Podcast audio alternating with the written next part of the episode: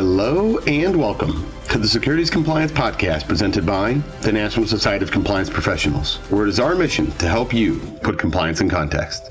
I'm your host, Patrick Hayes, partner at the Calfee Law Firm, and on today's show, we dive back into the cryptocurrency conversation with one of our favorite fintech experts, Chuck Senatore, to discuss the current state of cryptocurrency in the financial markets and how certain timeless principles could be helpful for the future of this asset class.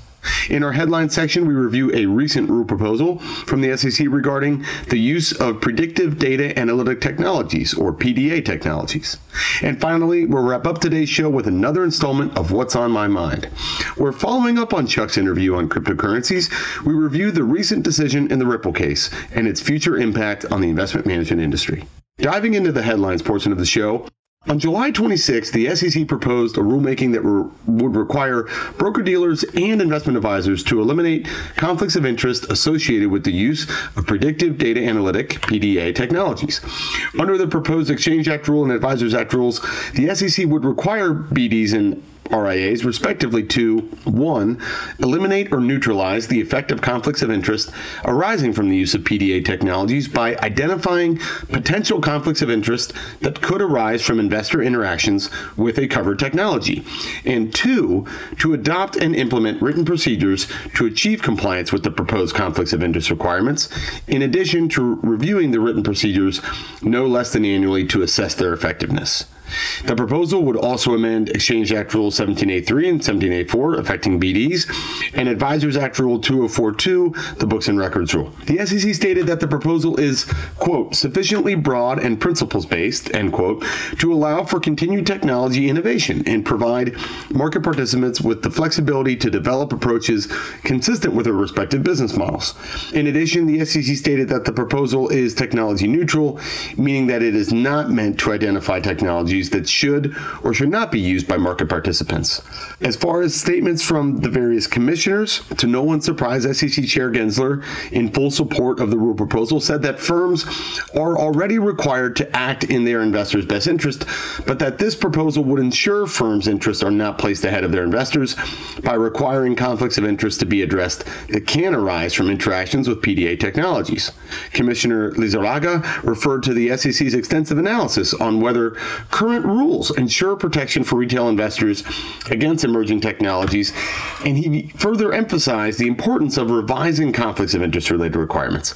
He warned that the quote cumulative impact of unaddressed conflicts of interest falls on investors end quote, and that technology has the potential to benefit firms at the expense of investors' interests. This concept was further supported by Commissioner Crenshaw, who also said that quote uh, increased accessibility comes great responsibility, and she further cautioned that the conflicts of interest in favor of firms while yielding while yielding potential benefits can again cause investors to use more services and increase interactions or make risky investments. On the flip side, Commissioners Uyeda and Peirce offered fairly scathing rebukes of the rule proposal. Commissioner Uyeda say, saying he expressed concern that the proposal could hinder technology innovation due to its, quote, regulatory vagueness and considerable compliance challenges, and further added that the proposal seemed wholly unnecessary, following the SEC's recent measures to strengthen its regulatory framework to address certain conflicts of interest. Finally, Commissioner Peirce criticized the proposal for its hostile rather than its purported neutral stance toward technology and for, quote, the degradation of a principles-based regulatory regime, end quote, by replacing it with overly prescriptive, prescriptive rules. She further said that the SEC was rejecting disclosure as one of its primary regulatory tools by requiring firms to eliminate the use of a cover technology if it involves a potential conflict of interest rather than providing a disclosure. Further, Ms. Peirce stated that the proposal risks depriving investors of many of the benefits of these types of PDA technologies and of technology technological advancement. Even the SEC admits in a release that a consequence of the rulemaking could be a firm opting not to use an automated investment advice technology because of the costs associated with complying with the proposed rules.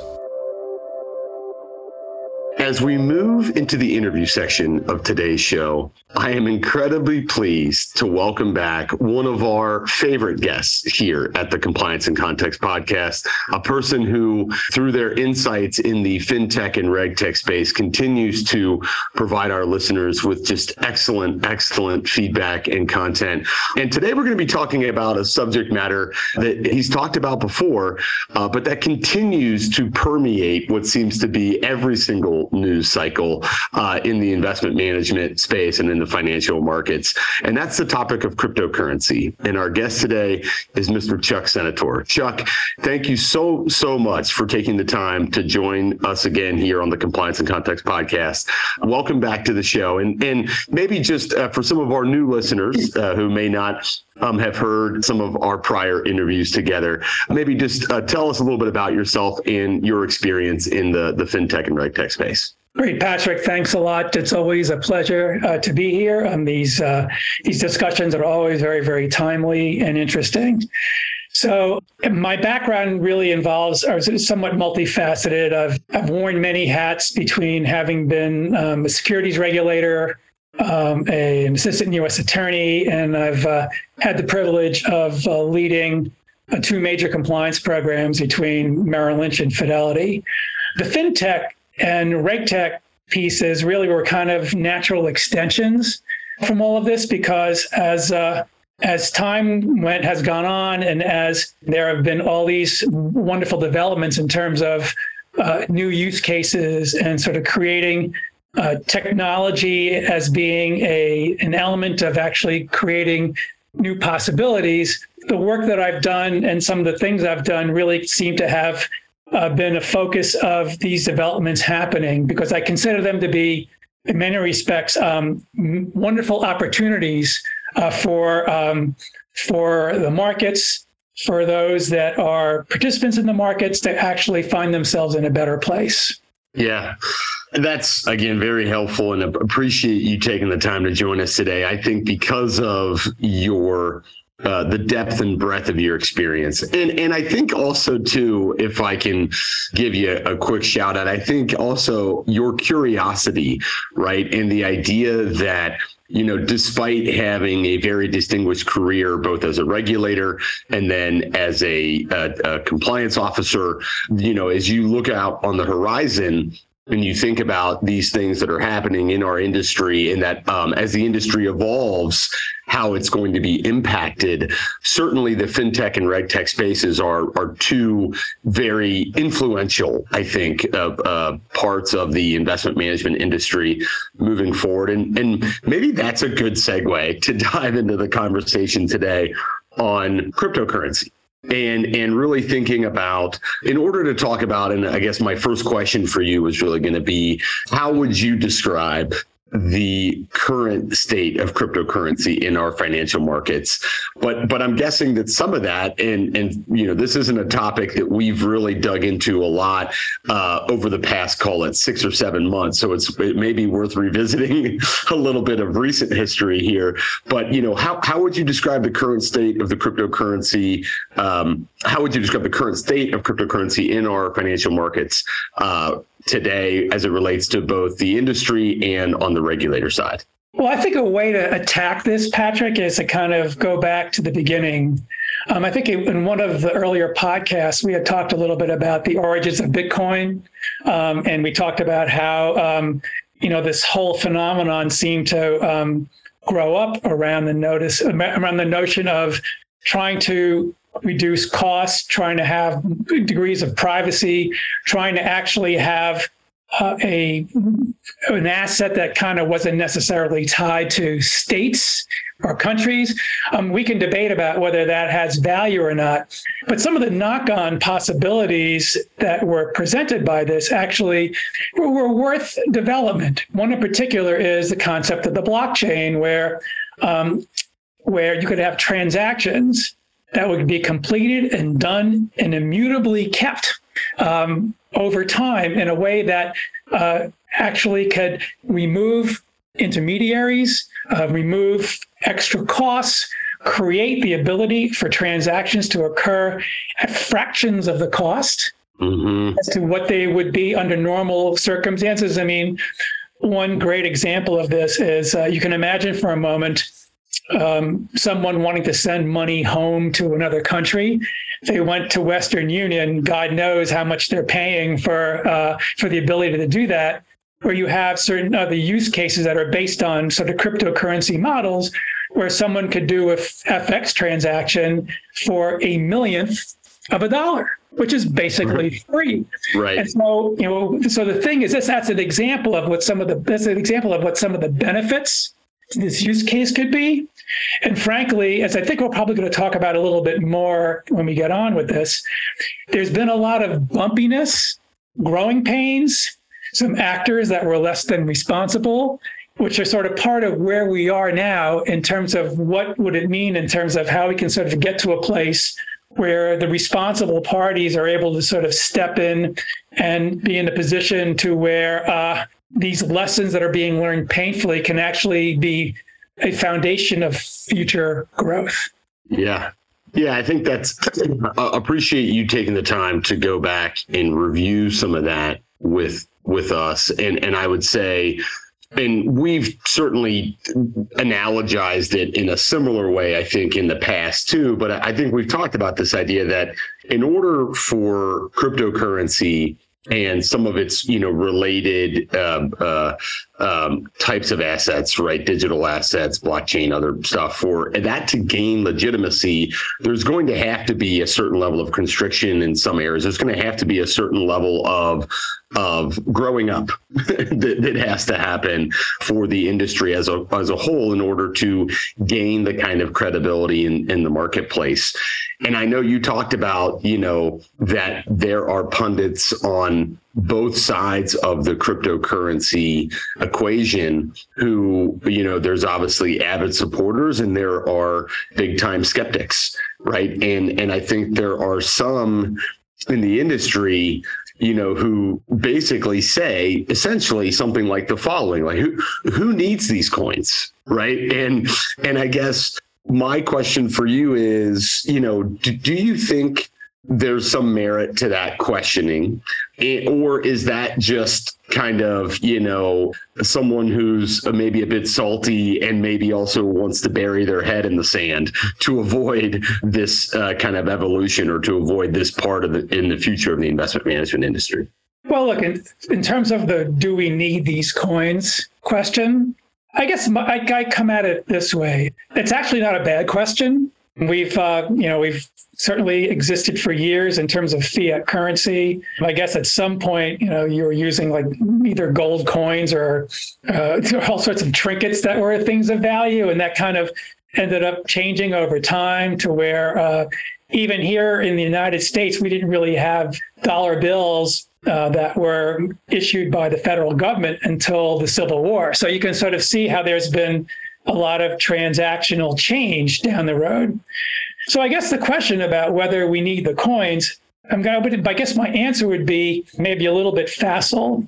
But at the end of the day, I think that to make a decision about whether these things are needed would really be unfair to the innovation process. If when we think about a lot of other things, I mean, let's let's say like there are there are there are there are government based like payment protocols, FedWire. There's a bunch of things that are involved with that, but there are other payment use cases that have evolved, and and the marketplace is deciding whether they have value. I mean, PayPal. I mean, there's a there are a bunch of as an example of uh, sort of like a non a, a non government based payment system, and there are tons of others.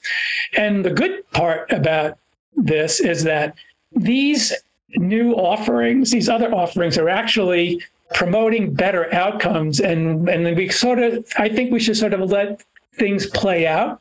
And, and let's how, see how things work out in terms of whether something is something is desirable, something is making sense or not. Because at the end of the day, like Darwinish evolution, I think the markets may end up deciding for themselves what ends up working and what ends up not working. So I think it's a little premature to, in my view, to basically start banning things before they've had a chance to responsibly play out.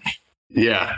That's an interesting point, and I, I don't know that I had ever fully appreciated that part of that perspective. You you did also mention something in there though that I think is worth digging into, which is that there there probably are well, and you know what? Your answer there also it reminds me of something that I know you and I talked about kind of in advance of our show today, but but that you know a, a, a post that you had on LinkedIn about eight months ago, and and part of kind of your overall commentary and thoughts about you know some of the things that had been happening in the crypto space at that time, right, where there was a lot of turbulence, I think, around different things happening in in the digital currency space, and you talked about this concept of timeless fundamentals. I guess I, would love to hear your thoughts about what some of these timeless fundamentals are and how you see them or or if you you uh, eventually see them also playing out in the digital currency space similar to kind of how you were just describing where you know we we need to give them time. There's going to be some back and forth but ultimately these timeless principles will help legitimize or add credibility to the crypto space uh, as part of a, the the as part of the broader market all right. So when I think about timeless principles, it really is a function of how a player in the marketplace, regardless of whatever the laws might be, there's an element of there's an element of business ethics. There's an element of what I, again, some of these timeless principles are actually highly grounded in things I think that are an element of common sense in the human experience. So let me see if I can um, sort of dig down a little bit on that. I think in thinking about timeless principles, it'd be interesting to have a thought experiment. And the thought experiment would be this. Let's say for a moment that we live in the state of nature. There's no police, there's no SEC, there's no Justice Department, and it's basically a situation where there are no rules. Now, if you're in that environment and you were starting a business, are trying to go to try to say something that of commercial value, think for a moment what kinds of things, if you're a customer, what kinds of things would you expect from this firm to give you the confidence to do business with it? Sure, sure. And so let's sort of think about what those would be. One would be that to the extent I'm working with your assets, that they're safe to the extent that um, I want to sort of convince you to buy something, that I'm being transparent and suitable, that I'm thinking about trying to get you to invest in something, that we don't have information asymmetry to where I am at a disadvantage as a client. And we can go on and on and sort of think through these concepts, but they're really kind of obvious. And the thing about it, Patrick, I think as we sort of think about this, it's probably not an accident that these points in my thought experiment also happen to foot wonderfully to the regulatory scheme and what our laws expect out of us. Sure. So and so and so when we think about concepts of where are we going with a particular use case, or we think about well, I have some. I'm not sure if I'm 100% certain about what the laws are telling me to do.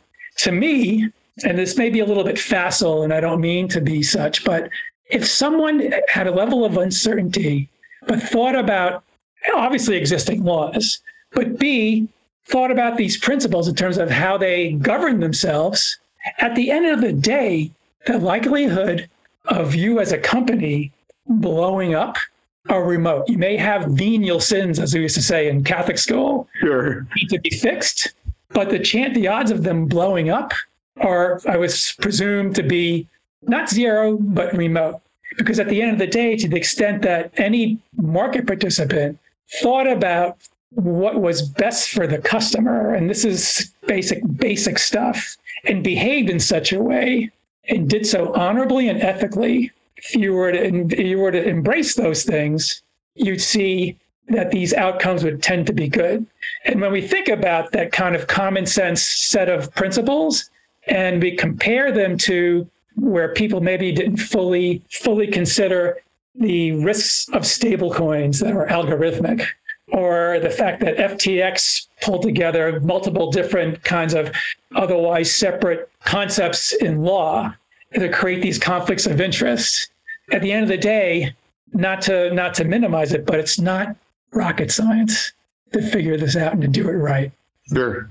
Sure. Yeah, no, I, I think it's a great point. I think ultimately, I mean, how you describe some of those timeless principles there. I mean, I'm sure there are many of our listeners, including some of the regulators who may be listening to this podcast who may think, yeah, that's, I mean, that, that that's right. That like a lot of those things of we want there to be certain safeguards when it comes to protecting people's assets. We want there to be transparency in the marketplace with what you're disclosing to the ultimate investors and then ultimately how you execute on that and making sure that you're following through with the disclosures that you've provided. And there is this overarching theme of if if you abide by those general principles right? If you abide by those general core uh, you know again that's why folks have a code that's why advisors and you know, we have codes of ethics right? That that help us help shape and define how that company as a collective is going to act down to the individual level to help guide their behaviors. And, you know, this idea, I guess, maybe as a segue then to think about okay, well, we understand the foundational elements that we would like to see in this space that are part of some of those timeless principles that many of our other financial institutions already have right? That there's a lot of those things are already in place. Maybe those things aren't as developed yet in the crypto space. And i guess that leads to my next question that, that does come from the regulator's perspective which is you know what what is it that you think scares the SEC and other regulators so much about this space I guess I would answer it this way. Recent experience has not exactly promoted confidence. fair, probably very fair. Yeah, sure. And and, and so you see how um, again, again, you can sort of think of this in terms of an evolution, but the um, the skepticism is well earned in terms of uh, in terms of many things that have happened. I do think that uh, some of the yeah, some some of uh, the use cases that are out there kind of ended up sort of pushing the margin. So if you go back years ago to the SEC's DAO case, the DAO, um, that was, um, I guess, maybe a pushing of the envelope as to whether certain types of ICOs, those uh, early uh, as early assets, were securities, and I think the SEC back then was actually quite restrained in terms of making that a uh, a report of investigation as opposed to having it be an absolute sort of foundation for a case. I think I think some of the issues and some of the bumpiness here is there is a degree of I guess in this evolution a degree of uncertainty that's actually arguably maybe unfair to those that are creating new use cases that are trying to sort of do so responsibly I mean, one of the things that um, came out in terms of the Coinbase case, as well as some uh, some associated sort of reporting, like by the Journal and others, was even within um, the various regulatory, the two major regulators, I guess, when you think of this space, you think of the CFTC and you think of the SEC. So one of the things that I found interesting was in one of the reports that I read was, you know, after the Coinbase case was um, announced, there was something where there was some question about what the status of Ethereum was. And I guess there's a little bit of a bit and an ask because the way I understand it in reporting, the SEC would see Ethereum as a security, and the CFTC would see it as a commodity. so imagine, uh, imagine, you know, how paralyzed anybody that wants to act in this space might feel in terms of how does this sort out? Which again sort of begs another question as to whether there's something we can do better to kind of create at least some reasonable certainty to enable the responsible use cases to move forward and not be kind of wondering which pew they belong in. Sure. Sure. And uh, well, and certainly, look, if you've got two different regulators providing you with contradicting views about a particular type of asset. And i guess you know that that also begs the question about there's the evolution of the cryptocurrency marketplace. And then I guess there's also kind of like the evolution of the regulatory landscape that attaches to that marketplace, right? And how it gets viewed and how the SEC's views have evolved over time versus the CFTC's views have evolved over time. It's also not lost on me that, of course, Chair Gensler, now chair of the SEC, I think originally started with the CFTC, and maybe his own views have have evolved over over time. But you know how how do you see the role of the regulators in this space having evolved over time and have you seen a continued focus from them from from that side of the of the house to really at least try to keep pace with the advance of the the cryptocurrency marketplace well i guess one of one of the things i'm not i'm not trying to be too critical here because i understand that uh, you know, having been at the SEC myself, if you see something is going in the wrong direction, you're going to act. But I do think that, you know, there is something that's to the extent that we could figure out a way to find other means of providing feedback other by what the people sort of what people call the reg- regulation by enforcement that would be a useful thing in terms of being able to create some degree of progress in the space because one of the things that an enforcement case does, A, it'll send a, a signal, but it's by definition backward looking. Sure. Right. And so and so you sort of find out down the road looking backwards as to what's was wrong where you have if for those that are interested in trying to support innovation something more forward looking could would, could be better now one of the things that sort of strikes me, um, and I know it's this is this is tough stuff because I understand and really can appreciate why my colleagues at the SEC want to be careful about this. But I I think many of us are aware that um, most of our regulators have created innovation offices. Virtually right. all of them have, and I think the idea there was to try to create a situation where people that had legitimate questions and wanted to move forward responsibly would be able to spend time and engage with their regulators to get a little bit of color and feedback. My sense is, is that there might be an opportunity to kind of borrow, maybe not exactly, but borrow concepts in terms of engagement by regulators as we see in other countries. A, a leader of mm-hmm. this has been, you know, the FSA in in the UK. You've seen other other jurisdictions that are kind of more willing to see whether it's sandboxes or other ways to sort of work together with um, people that are trying to do innovation to kind of have that forward-looking experience to sort of help provide some guidance. Obviously, it would ultimately be a task for Congress, but you know, Congress isn't exactly wired sometimes to sort of act in the short run.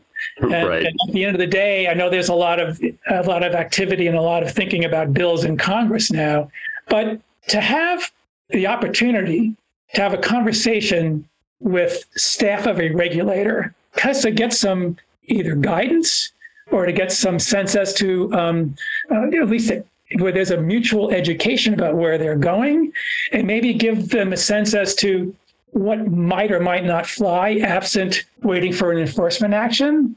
My sense is that that could be extraordinarily valuable and at the same time responsible to where you don't have anybody that's sort of going down a reckless road with a use case, but yet still, you know, assuming you have a, a company or a new innovative idea that wants to sort of see the light of day, that this can be done in a way that provides some degree of guidance that will allow them to kind of move forward based upon the feedback they've gotten from the experts, which are our regulatory friends.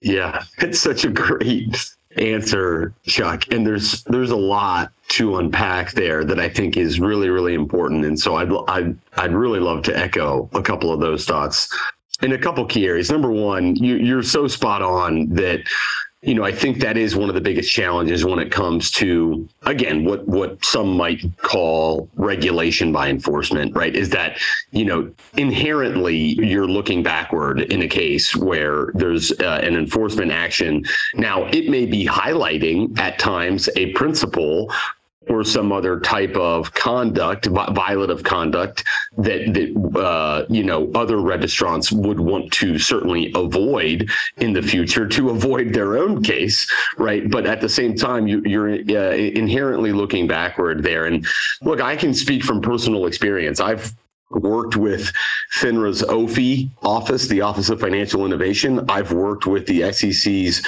FinHub office before. We've had a couple representatives from those offices on this very podcast to talk about, you know, related subject matter in the past. And you're you're really spot on there too, because that, that is such a valuable tool that uh, other registrants that are in the space, many of whom I think are really trying to do the right thing, they can at least, it's a good thing that the regulators have set up those offices. They can provide, hopefully, some level of guidance and education for those active participants in those areas but but I do think you know to your point about well you know the responsibilities of the regulator and and how they can hopefully try to lean in and provide guidance on the front end right is such a, a something that would be incredibly valuable in this space. And you already articulated it a little bit earlier when you said you know you don't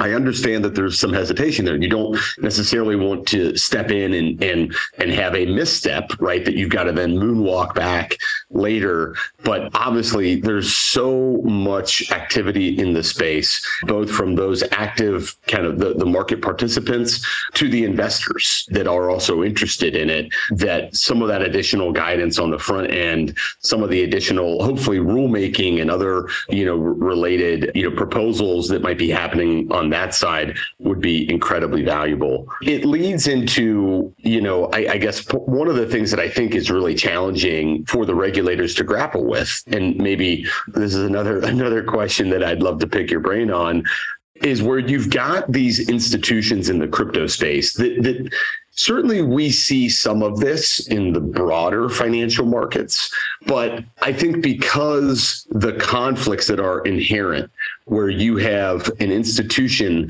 that's playing, that's that the institution itself is wearing multiple hats, right? That it, it's performing different activities there's conflicts certainly in that, but generally it's a, it's a worn path at this point. You know, people understand what those conflicts are. Typically, registrants are doing a good job of being upfront about those conflicts and providing those to the investor populace. You know, do you see that same challenge in the crypto space where you know the regulators are having a hard time grappling with institutions that might be playing multiple different roles in the process. And um, and you know do you see the same kinds of intrinsic conflicts happening there? I guess the answer is a resounding yes. I mean look i mean this sort of may border more on uh, I mean, I don't want to prejudge um, Sam Bankman Fried in terms of what his case is going to be. But certainly when you have kind of things that are being commingled and different types of types of elements of what you would expect in terms of you know lending protocols and commingling assets and all that kind of stuff i mean that's kind of like a uh, almost like a, a, a, an example of like what not to do right even even if it's well intentioned uh, and see that's the thing about conflicts of interest um, you don't necessarily have to be nefarious.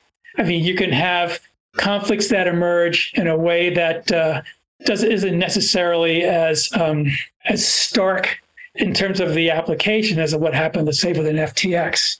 There's a reason that's that segregating certain sets of duties may be a bit of a prophylactic. I'm not suggesting that a firm couldn't operate with these various different realms in under one hat. But in terms of when you sort of think about uh, going back to my earlier discussion about you know what happens if there's no rules, wouldn't anybody feel more comfortable if they had these various sort of elements of whether it's you know making sure that you have custody that's different than where sales are being done or it's i mean if, if this was all separate what it does is create a bit of comfort for anybody that would want to invest or be a part of this use case that you're creating. And at the end of the day to the extent it creates comfort and a sense of a sense of uh, trust you by definition will attract assets in business.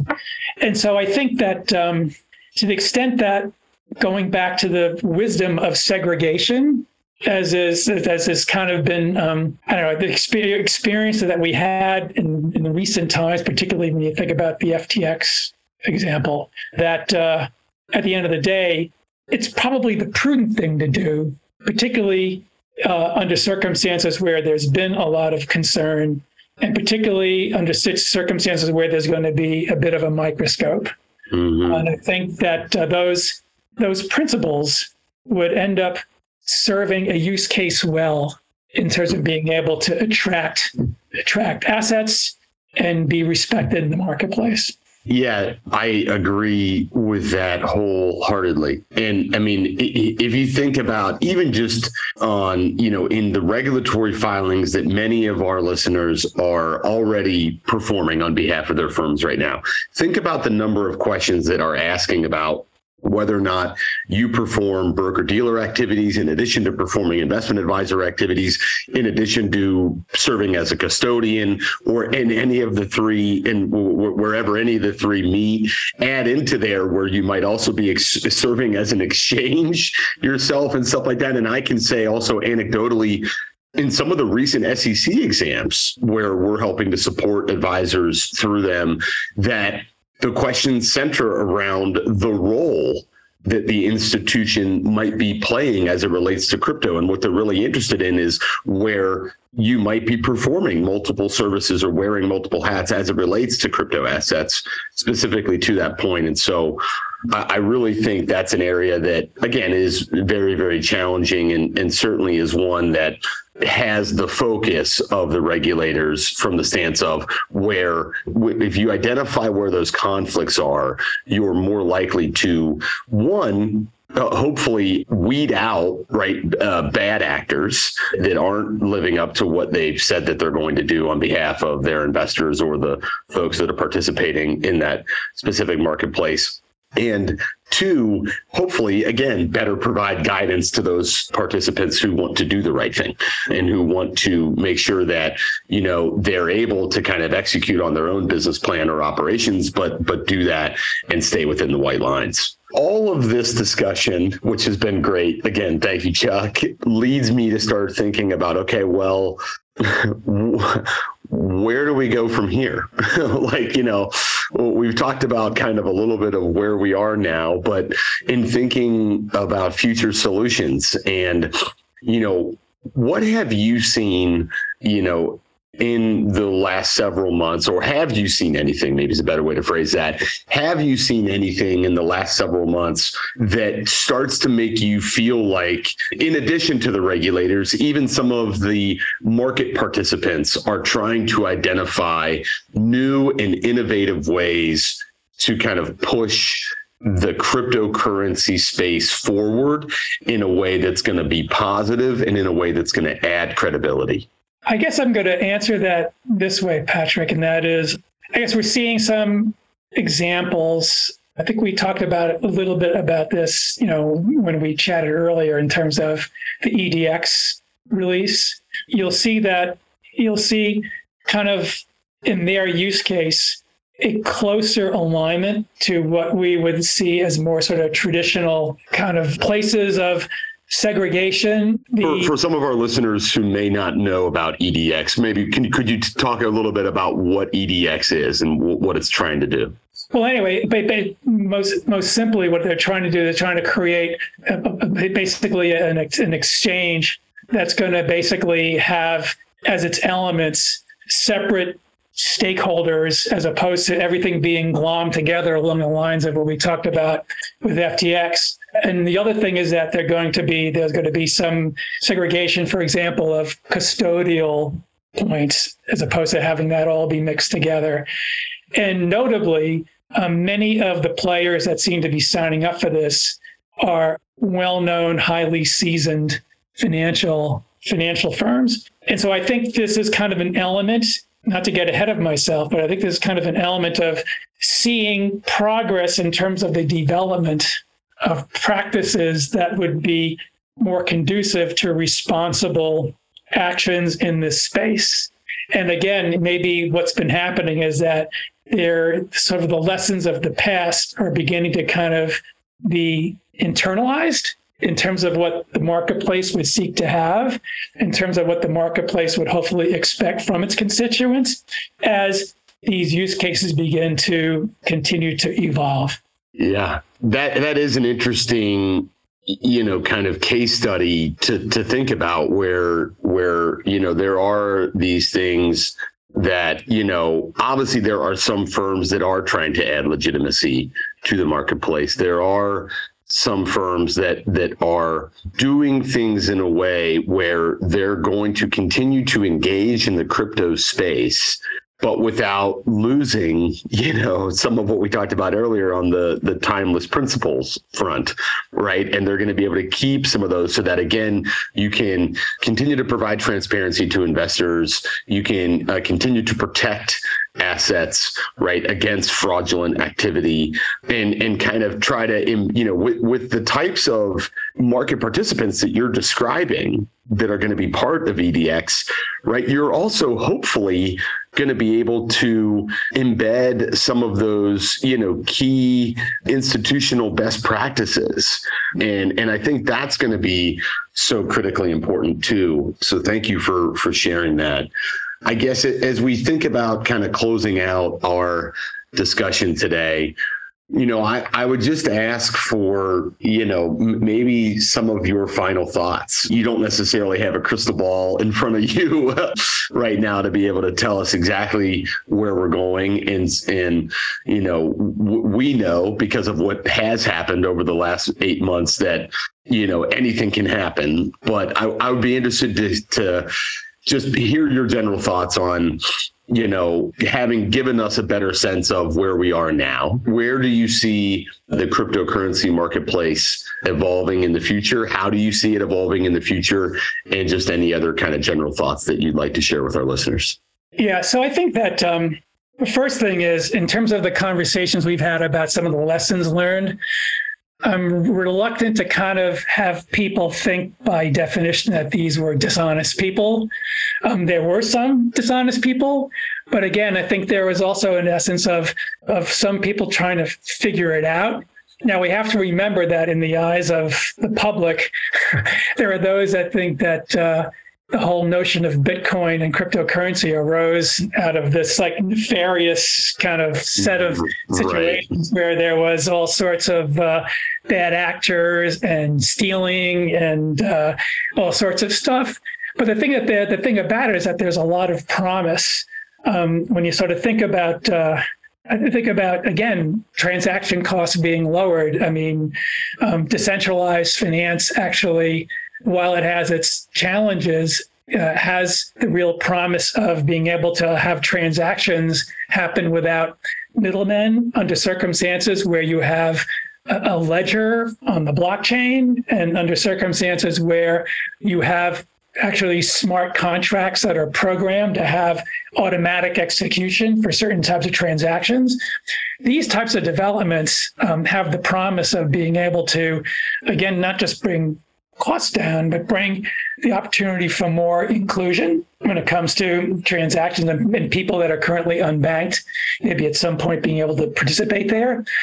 So I think that the future is promising. I do think that at the end of the day, though, I'm going to go back to what we started out with in terms of our conversation. That is, you know, regardless of how various developments occur, I really believe going back to the notion of timeless principles and business ethics, that regardless of whether it's cryptocurrency, whether it's gold, whether it's coins that went back to, you know, the Stone Age, the same points that would create a sense of confidence, create a sense of uh, security for those that want to trust, that embrace the principles that form the underlying reasons that we have the laws that we have. To the extent that those are honored, it is a and it's honored, you know, seriously. I think that there's great promise to where where this where the value can be added in this space. And it's really going to be up to the players all together to kind of think responsibly and to try to sort of be fair about how what it could mean, you know, for countless people and what it can mean for um, again, sort of the next generation of commerce. Sure. I I greatly appreciate that you said that. Despite what uh, my, my my team may jokingly uh, uh, tell tell others uh, here, here at Calfee, you know, I I'm a glass half full kind of guy too. I'm an optimist too, and and I do think that look certainly we're not going to we, when you look at what's happened just in the last 12 months there are obviously some folks involved in the space who whose maybe heart and mind weren't necessarily always in the right place. But i, I generally agree with you that i think it's good for people to recognize that a lot of the folks that are really active in this space it's easy for us in hindsight to go back and view how they reacted in certain situations or to look at some of the things that they did in certain circumstances and say, well, that's violative conduct. Look at look at what they did at the time, and in the absence of a clear regulatory framework or clear regulatory regime by which to kind of uh, instruct your behavior, you know, a, a, person might might actually be trying to do the right thing, or at least in in a reasonable way arrive at a decision that they believe is doing the right thing. That then down the road, when we were able to view it with you know perfectly clear 2020 hindsight, we, we may look at differently right and in a more of a negative way. Whereas at the time sitting in their shoes we, we might have we might have thought well this is a reasonable conclusion to draw and that that behavior wasn't necessarily nefarious as you indicate. And i think that's really important. And then i guess the other thing that i'll just also echo that i appreciate you saying is I think we all have a vested interest in getting it right. you know, I think from both the marketplace, for the investors, the people participating in the active market participants is what I mean by that, the investors and then the regulators, right? I mean, I think there's all a vested interest in trying to get it right. And so, like you, I optimistically hope that we can uh, uh, put our heads together, so to speak, to try to arrive at some positive landing spot here where we can still have those timeless principles present in the dynamics of, of the uh, cryptocurrency space and, and in the broader financial markets, but obviously not necessarily lose completely that side that I think inspired the crypto space to begin with, which is that innovation, right? And that push to move forward into the next phase of of the investment management space of the financial markets. So, Chuck, again, thank you so much for coming on the show today. It, it really is, it's always a pleasure. And I know I, I, speak on behalf of the listeners when I say thank you for just sharing your, your thoughts in, in this area and your wisdom and your experience. I, it's really valuable. And I know that I know that they appreciate it. The pleasure is all mine, Patrick. And it's, um, it's something that it's always a pleasure to be part of the Compliance in Context well, as we uh, frequently say in these parts, no good deed goes unpunished, Chuck. So while I'm done asking you questions about cryptocurrency and uh, the current state of affairs there. You know, it's the summertime, you know, lots of vacations being had, some travel, maybe folks are on a plane or in the car and they've got some extra time on their hands. So maybe if I could, if I could uh, pick your brain one last time on today's show, it would be, you know, w- maybe what's what's a a really good uh, either book that you've read or television show that you've uh, been watching or movie that you've watched recently that might uh, you know that what's what's what's one thing that's really piqued your interest here uh, in in the recent past? Well this is going to be a bit old school but i uh, just finished um, reading Meditations by Marcus Aurelius, and there's some interesting wisdom from a uh, from the purpose of from the point of view of an emperor that sort of I found very very interesting in terms of uh, things to think about in terms of life and things to think about in terms of um, being a human being. Yeah, that, that's really interesting that you bring that up. That was actually, I can't remember if it was a present after graduating from college or graduating from law school but I know I had that that that, that my uncle uh, gave me that as a present, and that man, that is really bringing back some inspiration. I'm going to have to go back and maybe reread that because I do remember very much enjoying going through that. And look, that's one of our you know, very frequently at the end of these shows, we have a uh, a segment called "History Has Your Back," that where we're often looking at either an a, an event that's occurred, or a quote, or something else from a historical figure or an historical event that that uh, can uh, teach us a lesson that certainly just in in general, but also maybe as it relates to our compliance programs. So. Um, Chuck, thank you again very much. Uh, really appreciate it. Enjoy the rest of your summer months. Hope you get some time with family and friends, and looking forward to having you back on the podcast here at some point down the road. Would be my pleasure, Patrick. The final part of today's show features another segment of What's on My Mind.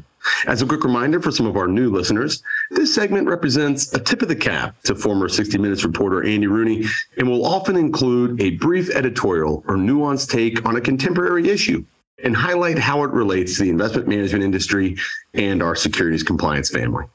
In today's What's on My Mind, we have a first ever here on the Securities Compliance Podcast where we will actually get to re interview the wonderful Chuck Senatore and bring back our special guest to add on to and build on what was a already fantastic interview covering cryptocurrency and DeFi in the current state of the investment management industry. But given the fact that the Ripple case came out so close to the time that we uh, did our original interview, it only seemed proper that we bring back Chuck to do a follow up encore and uh, provide us with some thoughts on the new Ripple decision. So, Chuck, welcome back again to the podcast. Always a treat, Patrick. I'm delighted to be here with you. so, on July 13th, earlier this year, we had the Ripple decision. And there have been lots of articles and uh, blogs and other editorial pieces written about the decision but I thought maybe just for some of our listeners um, who may have seen the headlines but haven't quite dug in yet to the details, I'm imagining that a lot of people are probably relatively familiar with the Ripple case. But if you wouldn't mind, Chuck, maybe just if you could give us a little bit of background on Ripple and a short summary of kind of what what happened uh, with the decision.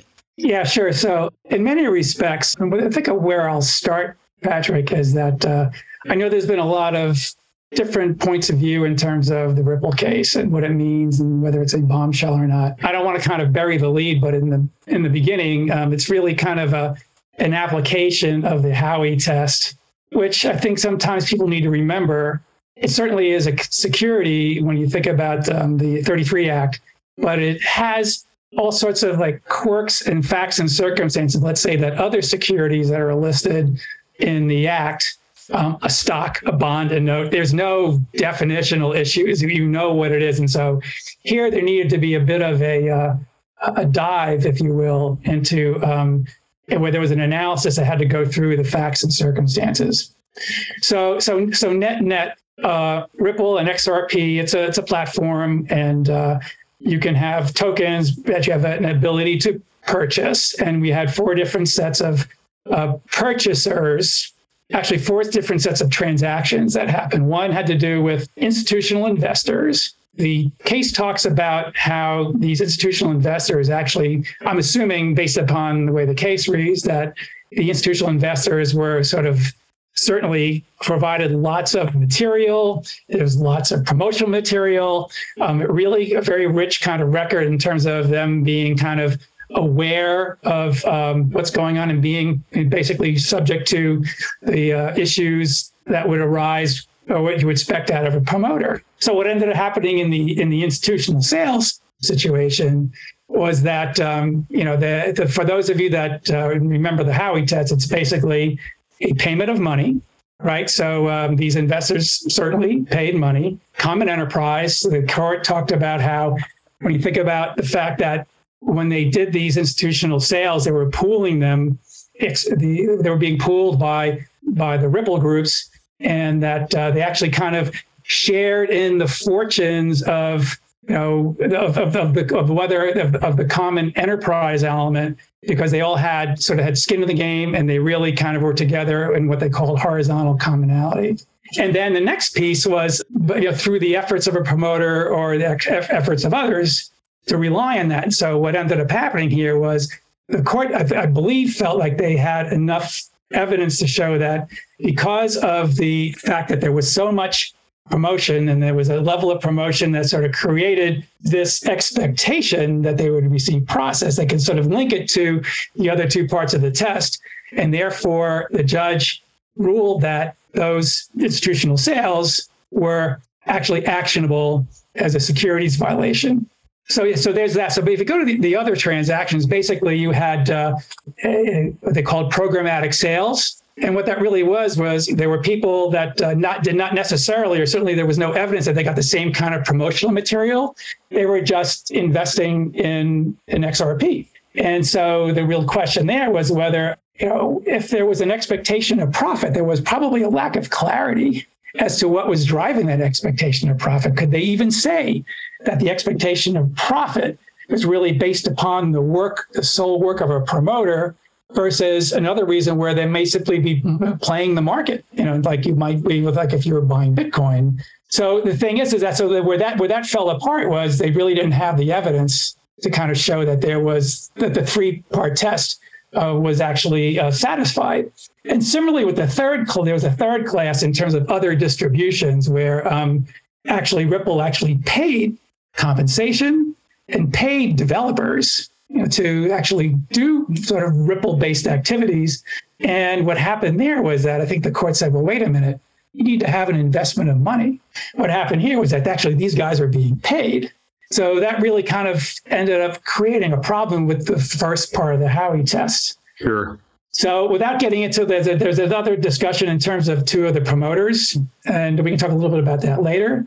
But what this really sort of boils down to, Patrick, is a classic application of a facts and circumstances test. And uh, and so uh, and I think that um, there might be some questions that others may have about whether that feels good. We can talk a little bit later. I mean, my own view is that it's likely that maybe uh, it isn't as if if because something wasn't found to be a securities violation means that there's no recourse at all. Because if you look to, let's say, for example, CFTC officials, they would mm-hmm. tell you simply, we have jurisdiction over frauds and manipulations, and it could have been simply a problem or a question of it being in the wrong pew. But I'll right. stop there. I don't know if, we, if, if, if I've sort of uh, covered that. Yeah. No, that's that's super helpful. Obviously, I, I know that that there were multiple layers to the Ripple case in particular that were different than some of the other kind of crypto or other related types of litigation in the past that we've seen and, and certainly that have come to the forefront over the past couple years. And so I really appreciate your synopsis some of that and kind of how it got broken down. I guess if you think about the specific facts and circumstances here in the Ripple case, do you is there anything in the decision in particular and this is where kind of the to get to the the, the what's on my mind part of of this with that background one of the things that's been on my mind that I'm sure is probably on the mind of some of our listeners too is there anything in the decision in Ripple that you think ultimately has a long lasting impact on in the crypto space or on other cases that may be adjudicated in the near term with regard to the SEC stance? Like, is there anything that we learned new that we didn't already know as a result of the decision in Ripple and, and the impact on the crypto space? Well, I, will I'll answer it this way something that we didn't know. I, th- I think that maybe I'm going to really kind of, this might be a little bit of a reach here, but I kind of think that maybe people presumed a little bit much about the element, about the boundaries of the Howey test. because again, it is it is something that is kind of a, a very deep set facts and circumstances uh, situation, and that um, and and really when you think about crypto, and again, I'm going to go back to things we kind of understand in other contexts. So Howey itself involved oranges, right? And so, yeah. and so the oranges were simply a commodity until they were part of a of, of, of a I'm not, I'm not going to call it a scheme, but part of a promoter's efforts to sort of pull people together for orange groves. That right. because of the reliance on the on the promoter to create value for you know for the investors, turn that orange from a commodity mm-hmm. into security. And so I think what happened here is that uh, something similar took place when it came to looking at sort of the realities of the Howey test. Mm-hmm. So again, um, it, it, would be interesting to see. I mean, obviously, I think this is going to be appealed.